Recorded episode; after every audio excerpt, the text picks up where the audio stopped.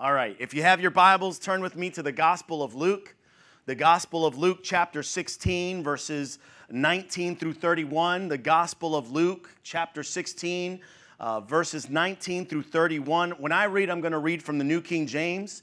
And uh, you know what? I'm going to ask you if you, if you can, uh, would you stand with me one more time as we pray uh, to prepare our hearts? Father, in the name of Jesus, we thank you, Lord, uh, for the opportunity to worship.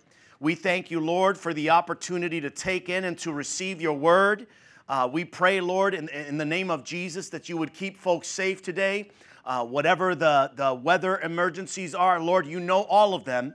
And so, Lord, you are able to move, you are able to touch, you are able to uh, do great and mighty things. And even this morning, as we get ready to take in your word, I pray that you would speak and do great and mighty things. In Jesus' name, God's people said, Amen. Amen. You may be seated. So, for several weeks now, we've been sharing a message series called Eternity, uh, Your Forever Home. This morning, we want to wrap it up. And so, we, we began by saying that everything in the Bible points toward eternity.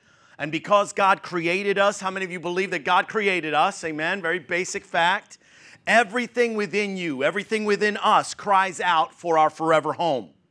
In Ecclesiastes chapter 3 and verse 11, the Bible says that God has planted eternity inside of the human heart. Remember, God designed us, He designed you and I to live in eternity, and His work with us is not yet finished. Aren't you glad God's not done yet?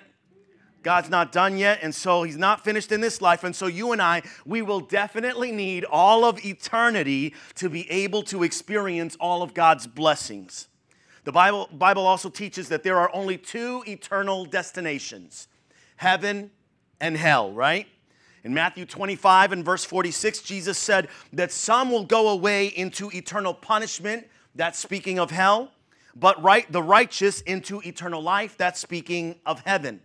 And so we said that the central message of the Bible related to eternity is that you and I, you and I will freely choose in this life where we get to spend eternity. And again, God doesn't send uh, uh, us or anyone to heaven, and God doesn't send us or anyone to hell. You and I, we choose today in this life where we get to spend eternity. Amen. Have you gotten that by now? I hope that it's gotten into you. Amen. So last week we in Luke chapter 16, Jesus told the story of two men. Basically, he talked about what happens to them after they die. It's clear from our text that the righteous go to one place in the afterlife and the wicked go to a very different and separate place. But each place is just as real and eternal as the other. Listen, in our message, we noted that both Lazarus and the rich man had a conscious existence immediately after they died. That's important to note. That when you die, when you leave planet Earth, you, you don't just go into some uh, sleep state or, or some kind of a waiting period. No, you will immediately go into eternity after you die. And so the Bible tells us that when they died, their bodies went into the grave like we do when we die, and their soul or their spirit went immediately to eternity into their forever home. Listen, Lazarus went to Abraham's bosom, right? We said that that was also called Sheol or paradise, uh, which is a, a, type of heaven. And the rich man went to Hades or hell. And so, again, like we said, there is no purgatory, there is no limbo, there is no soul, soul sleep. The Bible does not teach any of those man made ideas. Instead, we, you and I, choose where to spend eternity by exercising our faith in Jesus Christ today. In other words, if you place your trust and faith in Jesus to rescue you, uh, uh, to rescue you from the penalty of sin. Anybody know the penalty of sin is death, eternal death, right? Christ will save you today, and if you live for Him in this life, heaven will one day be your forever home.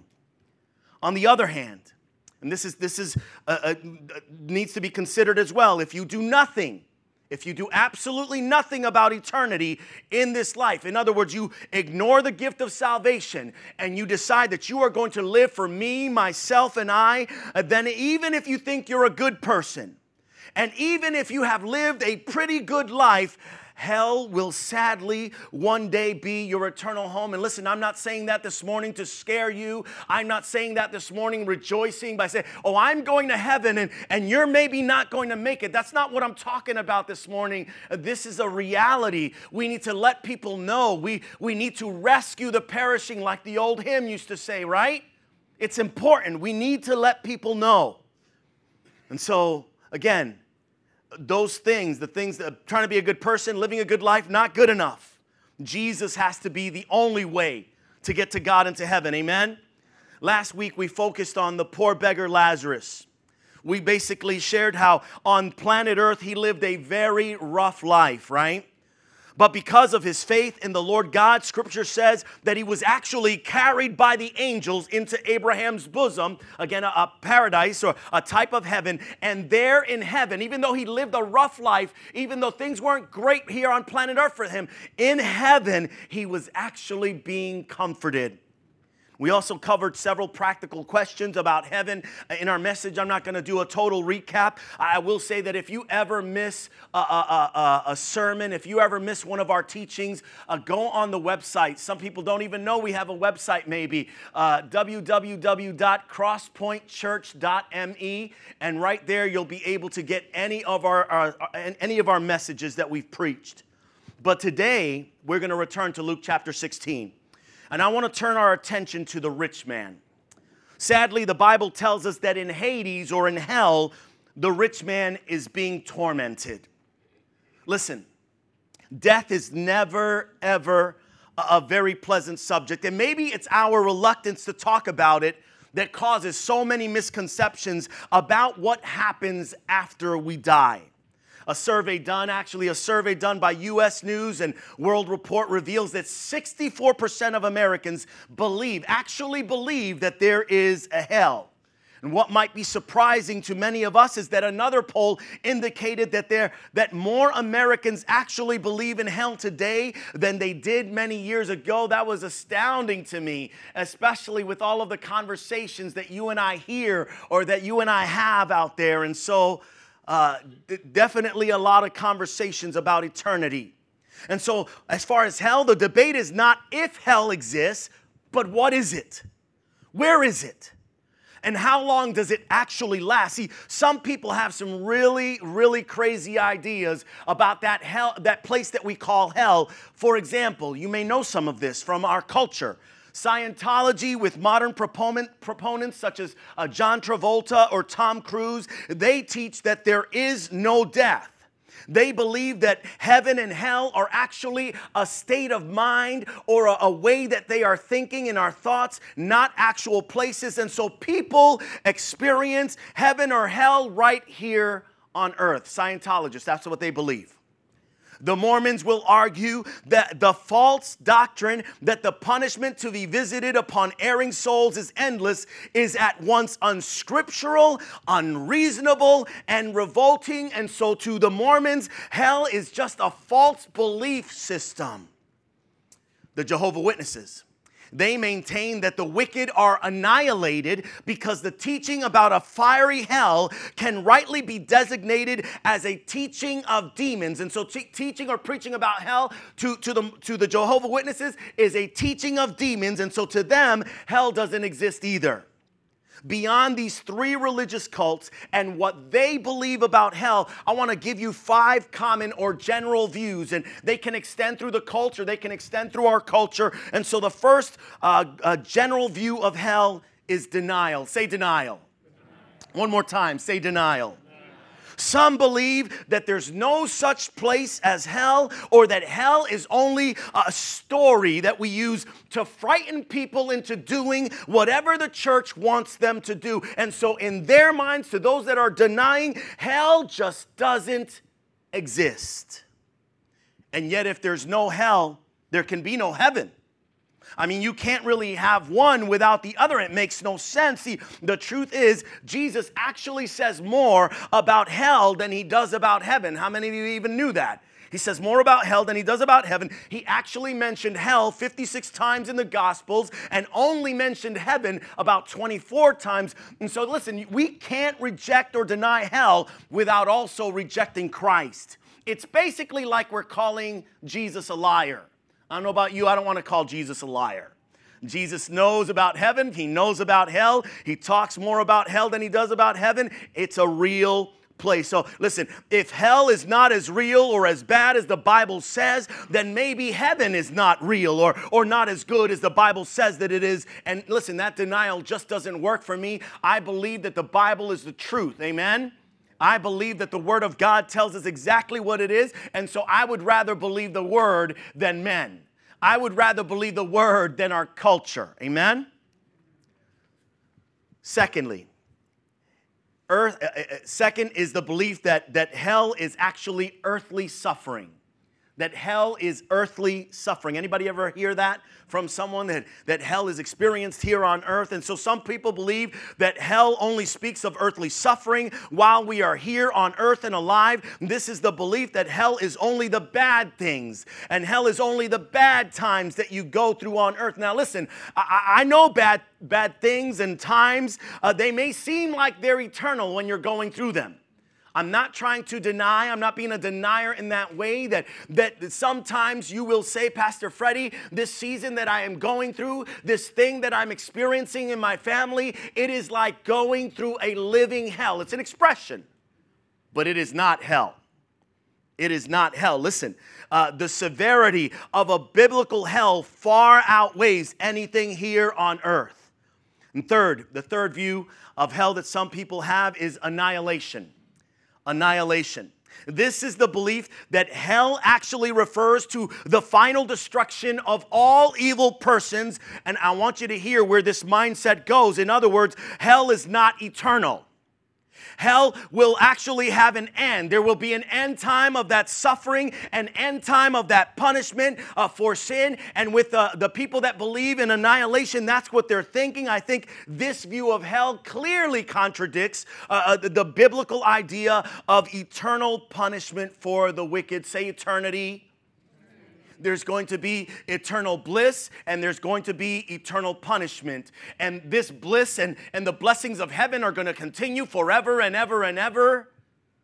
And on the other side, the punishment and uh, all that is going to happen in, in hell is going to be eternal. Fourth is restoration or universalism. Say restoration. restoration. So, this is the belief that everyone will ultimately be saved everyone will ultimately be saved. And so, hell, uh, once again, is just temporary. But listen, if everyone is going to ultimately make it to heaven, no matter what they do, no matter what they experience, uh, we might as well just shut the doors and go home right now we might as well listen because if that's the case, Christianity is an absolute waste of your time. And I thank God that it is not. I thank God that there is a heaven. I thank God that there is a hell. We serve a holy and a righteous God, and He has parameters that He has set because He loves you. He loves me. He loves the sinner. He loves those that, that you know, kind of even rejoice and say, oh, it's okay. I'm going to go to, to hell and it's going to be a great party. We're going to talk about that. It's not going to be a great party. We need to tell the truth. We need to tell the truth. Hell is very real. Everyone, listen to me. Everyone is not going to make it to heaven I said this, I think, week one or week two. It talks about uh, the broad way, the, the, the, the, the, the long way that there is to, to get into hell, and the narrow way that there is to get to heaven. And so there's going to be greater possibility of people going to hell than there is in going to, to heaven. And so everyone is not going to make it to heaven. And so, listen, the fifth and final view of hell is traditionalism, or it's called ECT eternal conscious torment. Sounds horrible. Eternal conscious torment, traditionalism. Listen, this is the only model that is supported by Scripture. Traditionalism is the literal belief that hell is a very real place of unending torment. And so, just like the Bible says, hell is a place of eternal suffering that you and I should avoid. We should want to help others to avoid it. We should be like a, a you know, just crazy people desiring that no one is going to go to hell, that no one in your family is going to go in that direction, that no one that you work with is going to go in that direction if you can help it. And so we need to be the people that are that have the clarion call. We need to be the people that are a little loud. Some of us are a little too shy, some of us are a little too passive. Listen, there is eternity that is going to begin right around the corner and God desires that none should perish, and we should have that desire too. Amen. Sometimes the, the question is asked how could a good God send some, even some people, to hell? And listen, that could be a whole other sermon, right? But I want you to point, I want to point out the error and the inconsistency of that question all by itself. See, uh, we don't ask, how could a good judge send a, a serial killer to the electric chair? We don't ask that. Why? Why don't we ask that question? The answer is because the, the judge is not the one responsible for the criminal going to the electric chair. It is uh, his own evil choices that are taking him there. In other words, if we want to turn it towards what we're talking about, eternity, you and I, we choose in this life whether we want a verdict of eternal life or whether we want a verdict of eternal death over our souls. And listen, God is the presiding judge. But just like no one goes to heaven automatically, the judge also never, never sends us to hell. See, faith in God through the sacrifice of Jesus Christ on the cross is the only way. Say, only way. It's the only way to heaven. But God will not force us to believe. And God will definitely not send us there automatically. And now I want to go to our text. The story that Jesus tells in Luke chapter 16 is the story of the lives, the deaths, and the destinies of two very different men. But both men died and both men passed through death's portal. Uh, and amazing and an amazing reversal actually occurred in their situations. The poor man Lazarus, who, who suffered in this life, he had this horrible little life that he had lived. He died. We know that from scripture that he was immediately carried by the angels into Abraham's bosom or paradise, a, a type of heaven. And so his faith and trust in God was basically rewarded with eternity in heaven, especially after the resurrection, right? But the rich man, who we're going to focus on this week, the rich man who had so much going for him on earth and in this life. He died, and then a split second later, immediately he awoke in a terrifying place called hell. Through the experiences of this rich man, Jesus actually gives us a glimpse into hell. And so I want to read our text right now. Let's go there. Luke chapter 16, beginning at verse 19. And we're going to take it to the end through verse 31 to include more of the rich man's uh, fate. The Bible says, beginning in verse 19, that there was a certain rich man who was clothed in purple and fine linen and fared or feasted sumptuously every day. But there was a certain beggar named Lazarus, full of sores, who, who laid at his gate, desiring to be fed with the crumbs that fell from the rich man's table. Moreover, the dogs came and licked his sores. And, and so it was that the beggar died and was carried by the angels to Abraham's bosom, paradise, Sheol, a, a type of heaven. The rich man also died and was what? Buried in the grave, all right? And yet, being in torments in Hades, he lifted up his eyes and saw Abraham afar off. And who else? And Lazarus in his bosom. So he saw them both in the same place. And then he cried, Father Abraham, have mercy on me Send Lazarus that he may dip the tip of his finger in water and cool my tongue, for I am tormented. Another translation says, I am in severe agony in this flame. Verse 25, but Abraham said, Son, remember that in your lifetime you received your good things. Another translation says you received all of the comforts and all of the delights, and likewise Lazarus evil things. And so Lazarus received all the discomforts and all of the distresses. But now he, Lazarus, is comforted here in paradise, and you are tormented in Hades or hell. This is what I talked about earlier, kind of a reversal of circumstances. The rich man had it going on on earth. Everything was going for him. He lived the rich life. He, he knew what it was, what it was uh, to fare sumptuously, to feast on whatever he wants. When the scripture talks about purple and fine linen, that's like royalty. That's like, you know what? I've got money and I want everybody to know that I've got it. And so that's the life that he lived. And yet Lazarus poor beggar Lazarus, he was just begging for scraps. He was just hoping that, that he could make it through the end of the day, that he could get it together somehow. And we know that in, that in eternity, uh, their roles, as far as their experience, changed. It changed. Let's go to verse 26. And besides all this, between us and you, there is a what?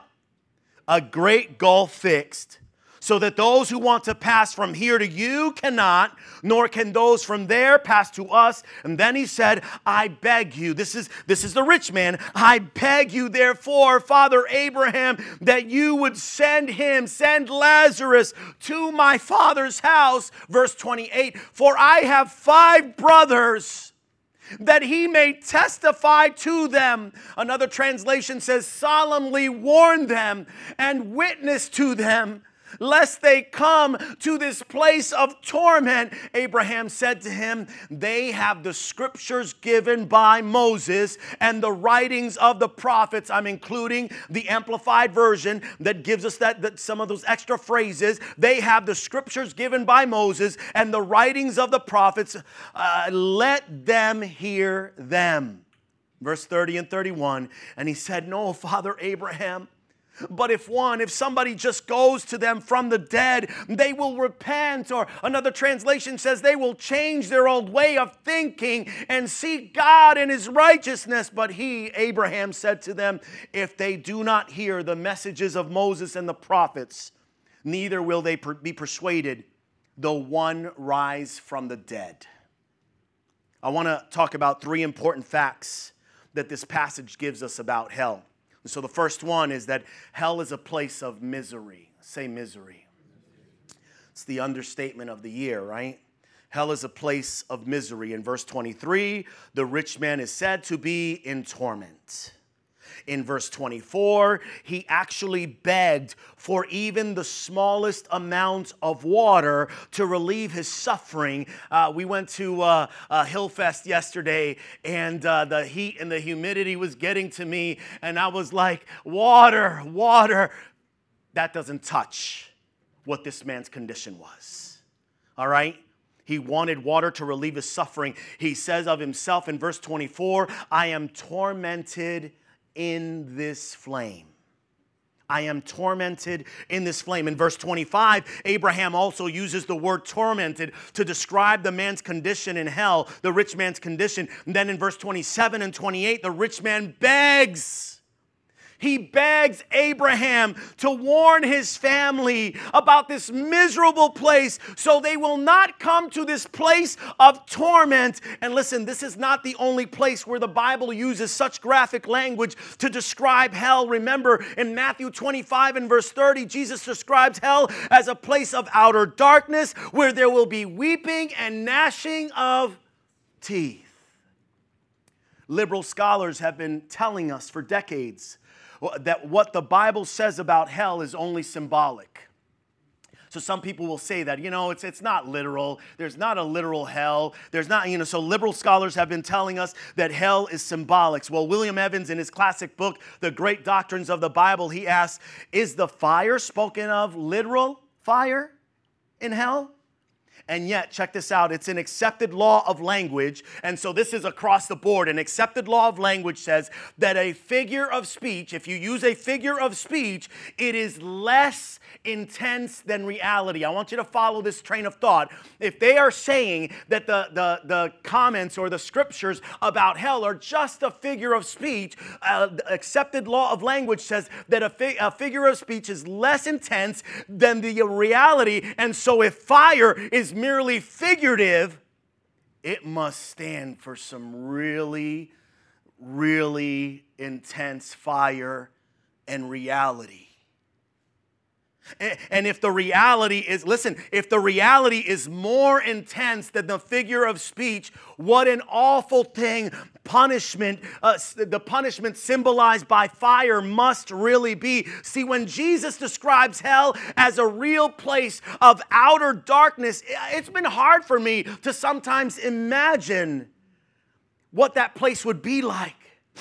Because, uh, I, you know, when I think of hell, I think of the, the fires that will be burning, and, and I wonder why, you know, if it's a place of outer darkness, why isn't there any light there or, or seemingly any light? And this is until you read about individuals who, who work in some of the deepest mines underground in our nation. Listen, the deep mi- in the deep mines, there's total darkness, but there's also insufferable heat heat so extreme that it can only be tolerated for a few minutes at a time. And at a depth of three kilometers, the temperature in these deep mines reaches 158 degrees. And so eh, you try to stay away from the heat source or, or the light that produces that kind of heat. But even with the best of human efforts, it's very possible to have extreme heat and complete and total darkness. Listen, in verse 24, when the rich man begged, he begged for even the smallest amount of water to relieve his suffering. I think it's worth considering that the thirst of the rich man might actually be the thirst that every single person in this life has BC before Christ. I believe it is a thirst for God.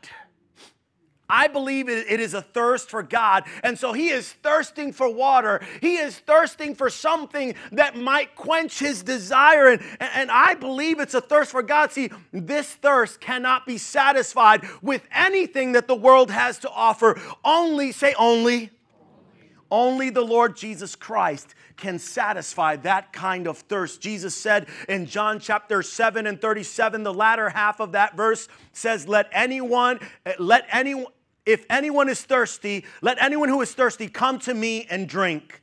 Let anyone who is thirsty come to me and drink. Sadly, the thirst for God only becomes, listen, the thirst for God only becomes more intense and more agonizing in that place called hell. That will definitely add to the misery of the place. One pastor pointed out that the most sobering thought that could ever cross our minds, listen, is the fact that the rich man in hell has not yet in his entire life received even one drop of water for which he so desperately longed for. In his entire life, and so maybe he has been drinking water, he has been drinking wine, he has been drinking the things of this world, and yet the thirst has always been there because without Christ we are thirsty. Without Christ we are parched. Without Christ we don't understand why we take in all from the world and it just never seems to satisfy. The answer to that is only Jesus satisfies. But listen, hell is not only a place of misery, secondly, hell is a place of memory. Memory. I want you to think about, and don't think too deeply, but I want you to think about something that you're ashamed of. Something that you want to leave in the past, something that if you were to exercise, if you were to review it, it would be tormenting to you. Hell is a place of, of memory. Beyond the fact that hell is a place of conscious misery, we also see that it's a place of memory. It is a place of profound regret. In verse 25, I want you to see and look at this, these two words, these two words that Abraham says to the rich man. He says, Son, remember. Son, Remember, listen, those two words convey one of the most horrifying aspects of hell. which is that of memory.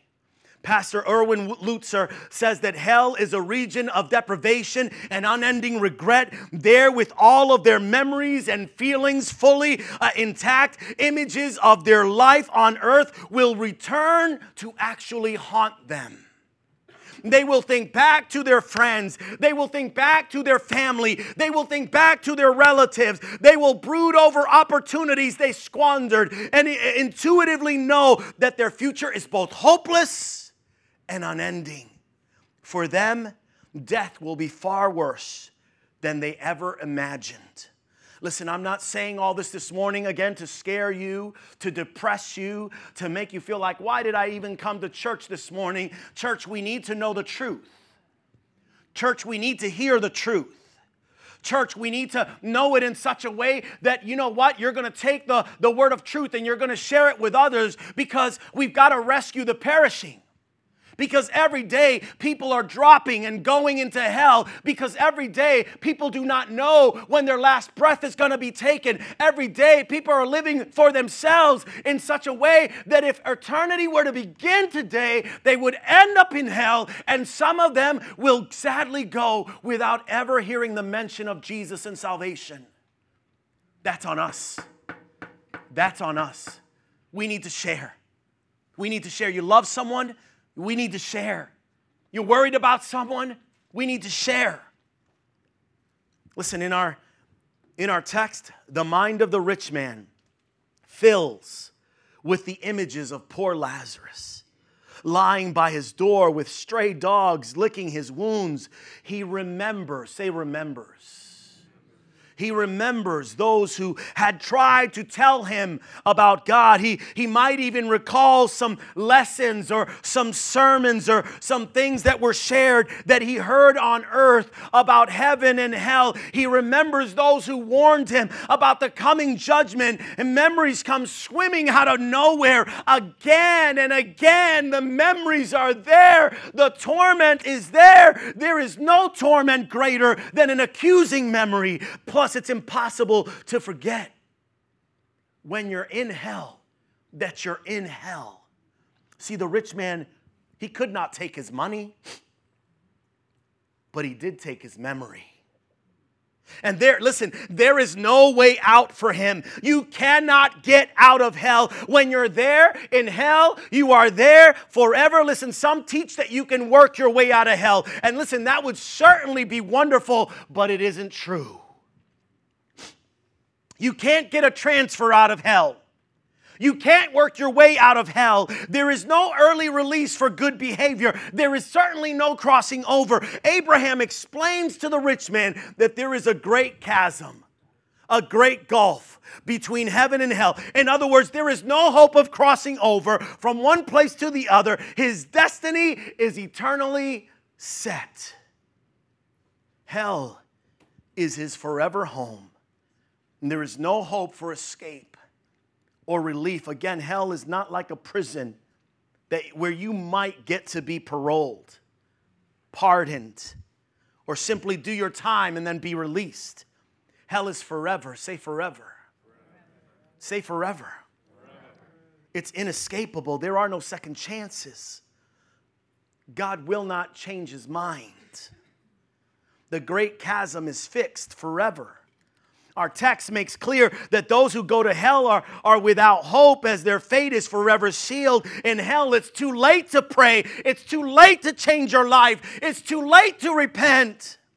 In the classic book, Dante's Inferno, hell is described in graphic detail and great imagination. Much of the book is, is not based on scripture as to what hell might be like, but there is one thing that the book that is in full agreement with the scriptures in the book. Near the beginning of the book, the main character in the story sees a sign to the entrance of hell, and it says, Abandoned hope, all you who enter here. Abandoned hope, all you who enter here. This is much, this much is certainly true. There is no hope after this life is over in hell. Your destiny is eternally set. Listen, a tragedy greater than, than the one being described is very hard to imagine. Because to, to miss the opportunity for something good is really bad. plus to but to miss the, the greatest opportunity of all the chance to go to heaven is terrible but listen to miss it forever and ever and ever and to know that you have missed it forever and ever seems almost unbearable surely one of the most fearful horrors in hell is the undying eternal memory of what could have been Finally, hell is not only a, a place of memory, but hell is a place of mourning. Mourning. I want you to go back to verses 27 through 31. Through 31.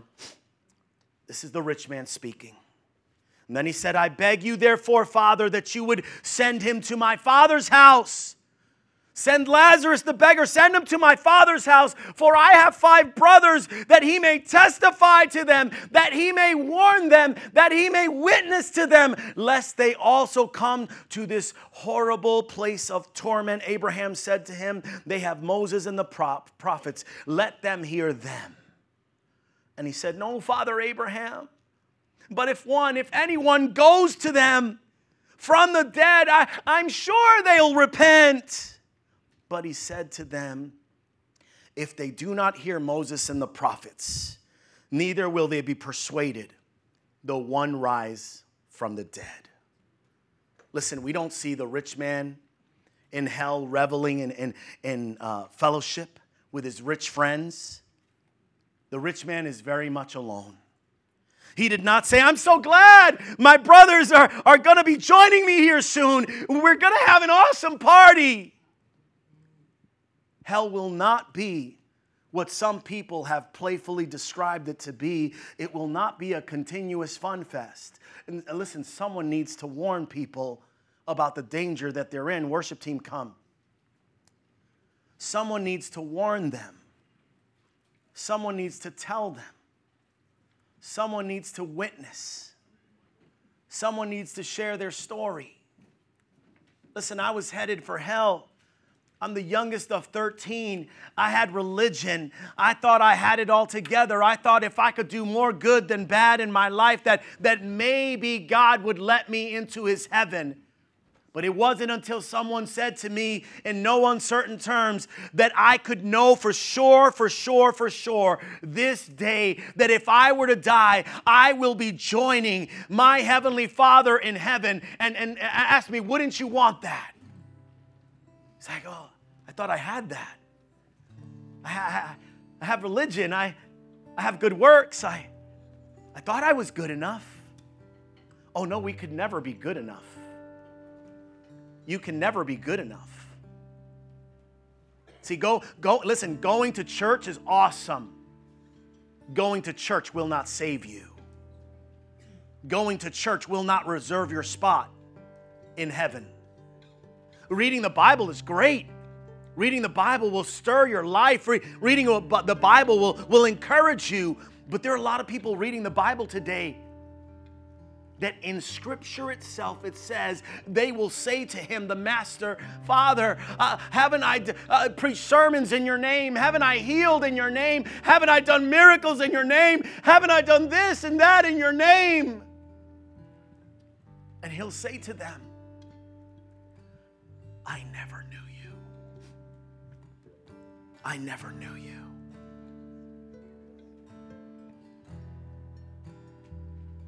Let me summarize from our text what we can learn about hell.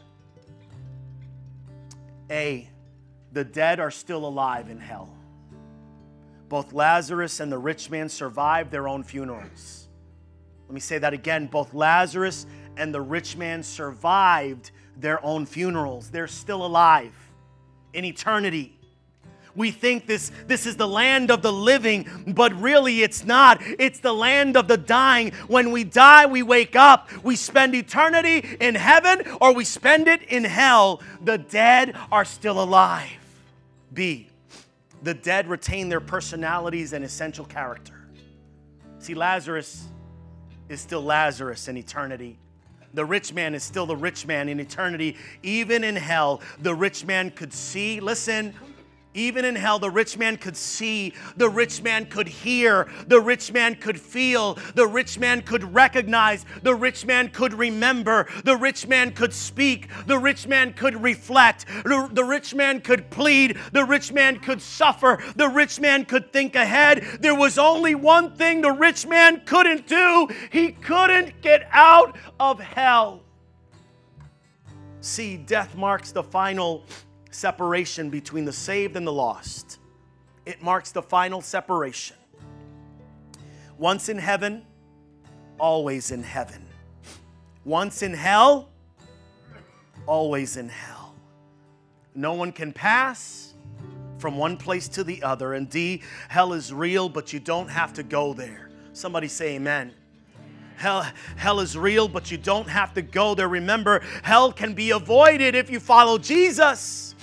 In fact, that's what Jesus does. I don't know if you picked up on that. He leads people out of hell. Based on Ephesians 4 and Colossians 2, Christ preached freedom to the captives. And during his three days of being in the grave, which means we, we know that he went to Sheol, he laughed in the face of, of the condemning law and regulations with, which held the people captive, and he set free those who had faith in, their, in the Lord their God. So, why and how could Jesus lead them to heaven? Because that's what Jesus does. He sets the captives free. He is the way, the truth, and the life. Truly, He knows the way to the Father. He can lead us to heaven as well. Listen, the truth is, God loves you. He doesn't want you to go to hell. Hell was never intended for human habitation, so don't go there. C.S. Lewis said, Any man may choose eternal death. Those who choose it will have it. There are only two kinds of people in the end those who say to God, Thy will be done, or those to whom God says in the end, Thy will be done. All that are in hell choose it. We often hear people say, How can a God of love allow people to suffer unending misery? The answer is because God loves us so much that He respects our choices and decisions. In other words, He loves us, but He will never force His love upon us. To force love on someone who doesn't want it is an offense. And so God allows you and I to decide. He loves us, He encourages our response to His love.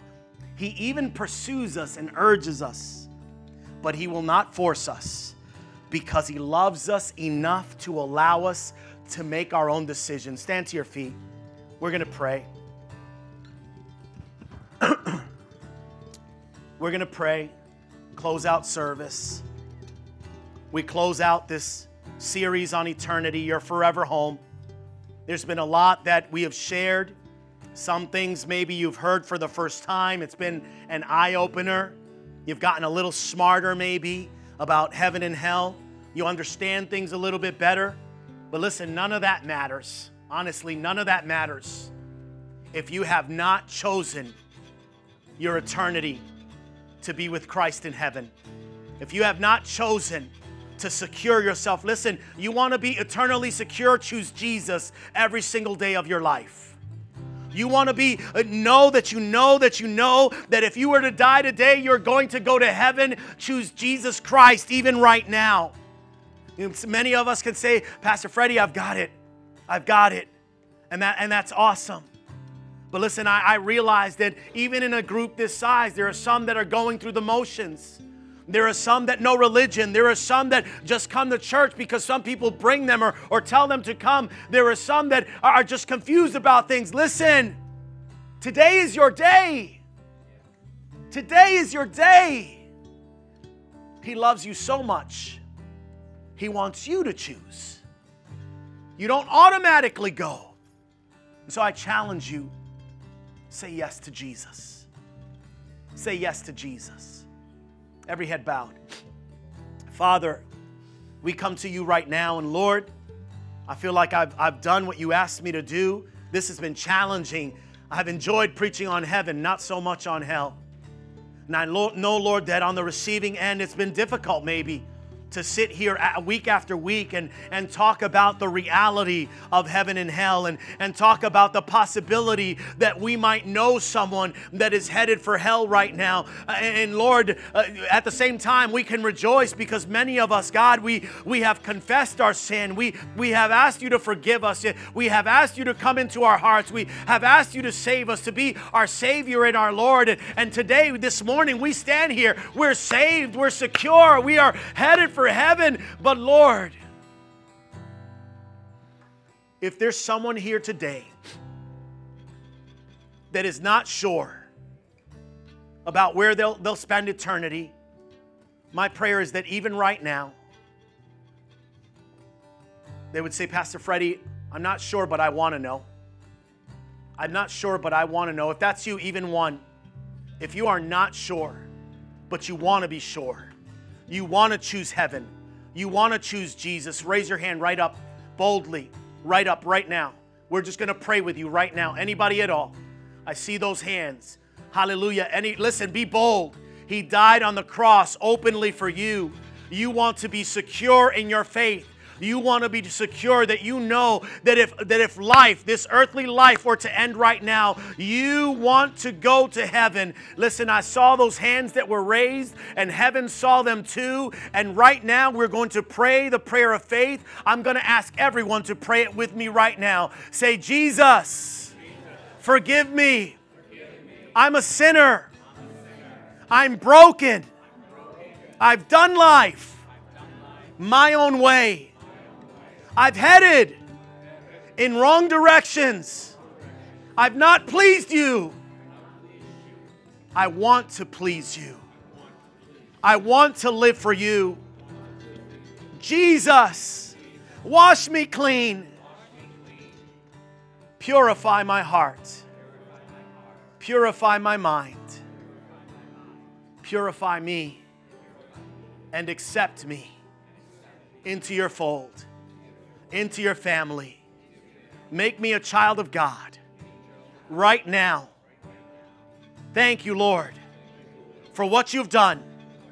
Thank you, Lord, for saving me.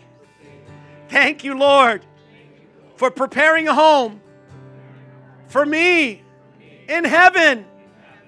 I'm secure in Jesus right now. In Jesus' name, amen. Let's give him praise. He's the Savior. He's the Savior. Hallelujah. Hallelujah. Listen, if you said that for the first time or for the hundredth time, doesn't matter. But you said it in faith. And you believe right now that He's your Savior and your Lord. He's your Savior and your Lord. And all of heaven is rejoicing. Heaven is having a party. It's dark and gray out. Heaven is having a party. The lights are on. God is rejoicing. Heaven is rejoicing. The angels are rejoicing. Now live for Him every day. Amen?